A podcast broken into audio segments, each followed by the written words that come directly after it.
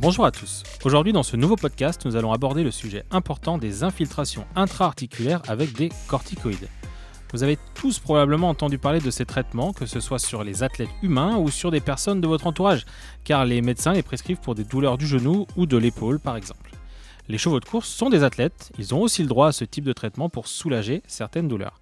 Il existe de nombreuses affections ostéo-articulaires hein, qui peuvent impacter le confort du cheval et donc sa carrière sportive. Figurez-vous que l'arthrose est un phénomène qui peut atteindre le cheval également et surtout à n'importe quel âge. Chez les animaux, l'infiltration intra-articulaire est un acte vétérinaire qui consiste à injecter une substance médicamenteuse dans une articulation. Plusieurs types de médicaments peuvent être utilisés dans ce type de traitement. Pour aider à la bonne compréhension, ce premier podcast traitera des substances corticoïdes, c'est-à-dire des anti-inflammatoires stéroïdiens.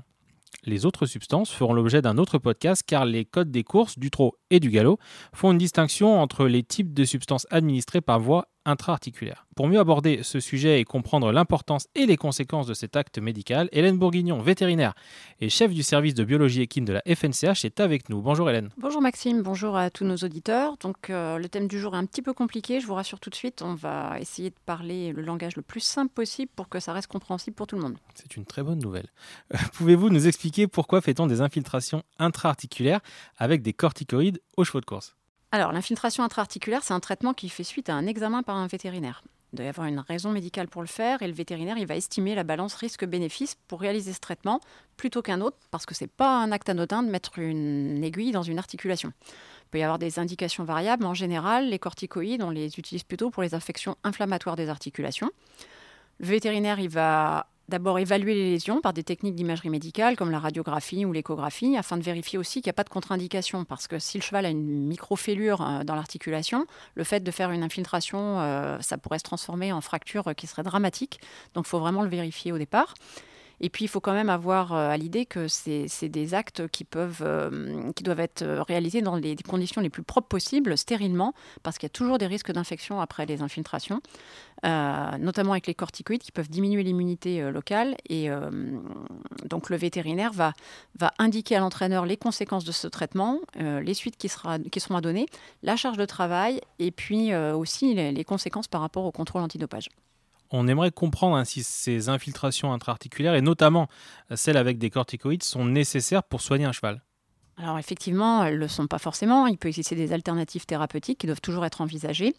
Et euh, il, peut y avoir d'autres solutions. Donc euh, les corticoïdes, on les utilise euh, pour limiter ou ralentir l'aggravation de lésions articulaires parce qu'ils ont une action antalgique et anti-inflammatoire.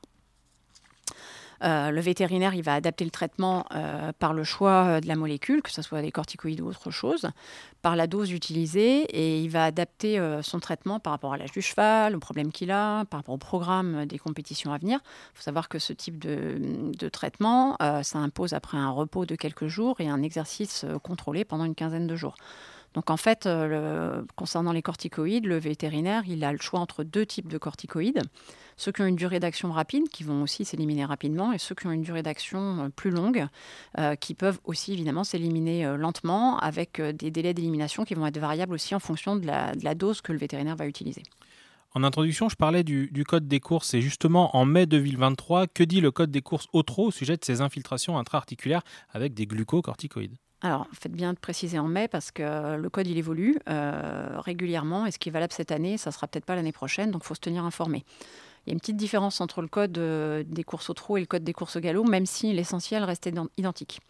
Euh, dans le code des courses au trot, c'est vraiment l'annexe 10 qui précise les traitements administrés aux chevaux, à l'élevage et à l'entraînement. Et c'est indiqué qu'aucun cheval ne peut participer à une épreuve s'il a reçu un traitement par injection intra-articulaire avec des corticoïdes dans les 14 jours qui précèdent. Donc ça, ça veut dire que si un cheval a besoin d'une infiltration intra-articulaire avec des corticoïdes, le cheval n'aura le droit de recourir au minimum qu'à partir du 15e jour après l'injection. Mais attention, c'est un délai minimum. Ça tient absolument pas compte du délai d'élimination de la substance, qui elle est une substance, est une substance prohibée. Pardon. Je reviens sur le délai d'élimination. Qu'est-ce que cela implique? Il faut rappeler une autre règle qui est importante dans le code des courses au trot, c'est préciser que euh, le cheval doit avoir éliminé de son organisme les substances prohibées à partir de la clôture des partants. Disons pour simplifier les choses que c'est trois jours avant la course. Et le cheval, à ce moment-là, il doit être négatif au contrôle antidopage.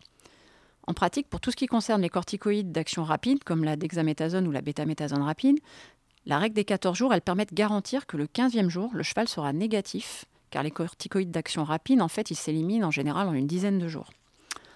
En revanche, si le vétérinaire utilise un corticoïde retard dans l'articulation, parce que le, problème nécessite d'utiliser ce type de traitement, le retour à la compétition il pourrait être envisagé que lorsque le corticoïde sera éliminé, ce qui peut prendre bien plus de 15 jours dans certains cas. Et euh, le délai d'élimination, il va dépendre du médicament qui va être utilisé, de la dose administrée et de l'articulation qui a été infiltrée. Si on prend par exemple, euh, pour expliquer bien le propos, euh, le, corticoïde qui s'appelle la triamcinolone acétonide, c'est un médicament qui est couramment utilisé, que les entraîneurs connaissent, qui s'appelle le Kenacort retard. Si le vétérinaire utilise moins de 20 mg au total dans l'articulation, euh, la substance, elle va mettre, on, le sait, par de nombreuses études, elle va mettre jusqu'à 21 jours pour être éliminée. Mais elle peut aussi bien mettre plus de 40 jours si, par exemple, le vétérinaire utilise une dose beaucoup plus importante.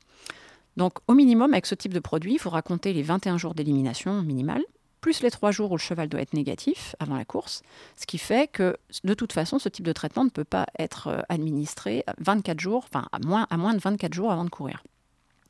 Donc vous voyez que dans ce cas, la règle des 14 jours, elle ne s'applique pas, puisque c'est un corticoïde d'action euh, et d'élimination beaucoup plus longue. Donc dans ce cas, le vétérinaire, il va recommander un temps d'attente avant reprise de la compétition qui va être variable en fonction de ce qu'il a administré. Et en plus, il y a certaines articulations qui peuvent présenter des risques d'élimination plus ralentis, comme le, grasset ou le jarret au niveau du site de l'éparvin. Donc euh, tout ça, c'est à prendre en compte. Mais le vétérinaire, il va surtout recommander, dans ces cas-là, de faire ce qu'on appelle une analyse de dépistage pour vérifier que le cheval a bien éliminé le traitement. Question peut-être un petit peu bête, mais comment on fait une analyse de dépistage? Alors ça, on, en, reviendra dessus dans un autre podcast, euh, mais vous avez déjà euh, les, informations sur le site de, de la fédération, la FNCH, vous verrez. Bon, je reviens au sujet. On parlait des courses au trot et concernant le, code des courses au, galop cette fois. Alors, le code des courses au galop, il dit dans son article 85 qu'aucun cheval ne peut courir s'il a reçu une infiltration avec des corticoïdes dans les 14 jours qui précèdent la course. Mais il parle aussi bien des infiltrations intra-articulaires que des infiltrations périarticulaires. Qu'est-ce qu'une infiltration périarticulaire justement? Alors, c'est une infiltration qui se fait autour de l'articulation par exemple dans le dos. On, est rarement en intra-articulaire vrai. En fait, quand je dis intra-articulaire vrai, ça va être un boulet, un genou. Euh, en fait, quand on est dans le dos ou, euh, ou ailleurs, on est, on n'est pas vraiment dans une articulation, on est souvent un petit peu au-dessus et, autour, pardon, et le, produit ne va pas forcément rester séquestré dans l'articulation et ça peut d'ailleurs entraîner des, des délais d'élimination rallongés.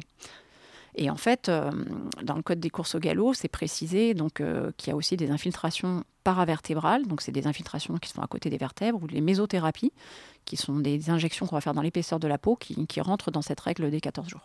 Il y a une notion très importante chez les entraîneurs, c'est celle du délai de, rémanence. Mais il y a une question qui me taraude un petit peu. Pourquoi ce type de, de médication est interdite en France, mais tolérée, peut-être même autorisée dans certains pays? Alors attention, les infiltrations intra-articulaires avec des corticoïdes ne sont pas interdites en France, c'est juste leur utilisation qui est réglementée pour protéger les chevaux d'un usage abusif ou mal approprié en vue de la compétition. Mais la règle des 14 jours, en vrai, elle existe dans la majorité des autres pays de course, et euh, il y en a même des pays euh, qui sont beaucoup plus sévères. Euh, comme la, la, Norvège et la Suède, qui ont des règles encore, encore, plus, encore plus longues que la règle des 14 jours. Et comment fait-on pour contrôler euh, que les chevaux ne reçoivent pas de corticoïdes dans les 14 jours qui précèdent une course? Car si je comprends bien, dans cette règle, c'est qu'une histoire de, c'est pas qu'une histoire de détection. Oui, vous avez raison, Maxime. En fait, euh, la règle, elle est faite euh, pour protéger les chevaux et empêcher les infiltrations trop rapprochées des courses, la règle des 14 jours. Mais en fait, euh, ça pourrait être le cas avec de la dexaméthasone ou de la bétaméthasone rapide, et qu'elle soit éliminée, donc que les gens aient tendance à courir plus rapprochés. Et en fait, il y a des cas régulièrement qui sont sanctionnés dans les deux disciplines pour le non-respect de cette règle, parce que, en fait, le, contrôle de cette, de cette règle, il se fait par la vérification du classeur d'ordonnance dans les écuries quand on fait des contrôles à l'entraînement. Euh, c'est d'ailleurs pour ça qu'on fait pas mal de contrôles à l'entraînement. Les vétérinaires de, la FNCH qui viennent dans les écuries, ils vont relever toutes les ordonnances qui concernent des infiltrations. Et c'est la société mère qui, a posteriori, va vérifier les engagements du cheval. L'entraîneur, lui, a l'obligation de conserver toutes les ordonnances dans un classeur. Elles doivent être numérotées, rangées par ordre chronologique. Et c'est ce qui va permettre cette vérification de la règle des 14 jours. Existe-t-il des alternatives à ce type d'infiltration qui pourraient avoir un effet similaire? Il peut y avoir euh, des traitements intra-articulaires avec d'autres substances que les corticoïdes. On peut notamment utiliser euh, ce qu'on appelle euh, grossièrement la médecine régénérative, qui fait appel à des substances naturellement présentes dans le corps des chevaux. Euh, ces substances, elles sont aussi réglementées par le code des courses et ça sera l'objet d'un prochain podcast.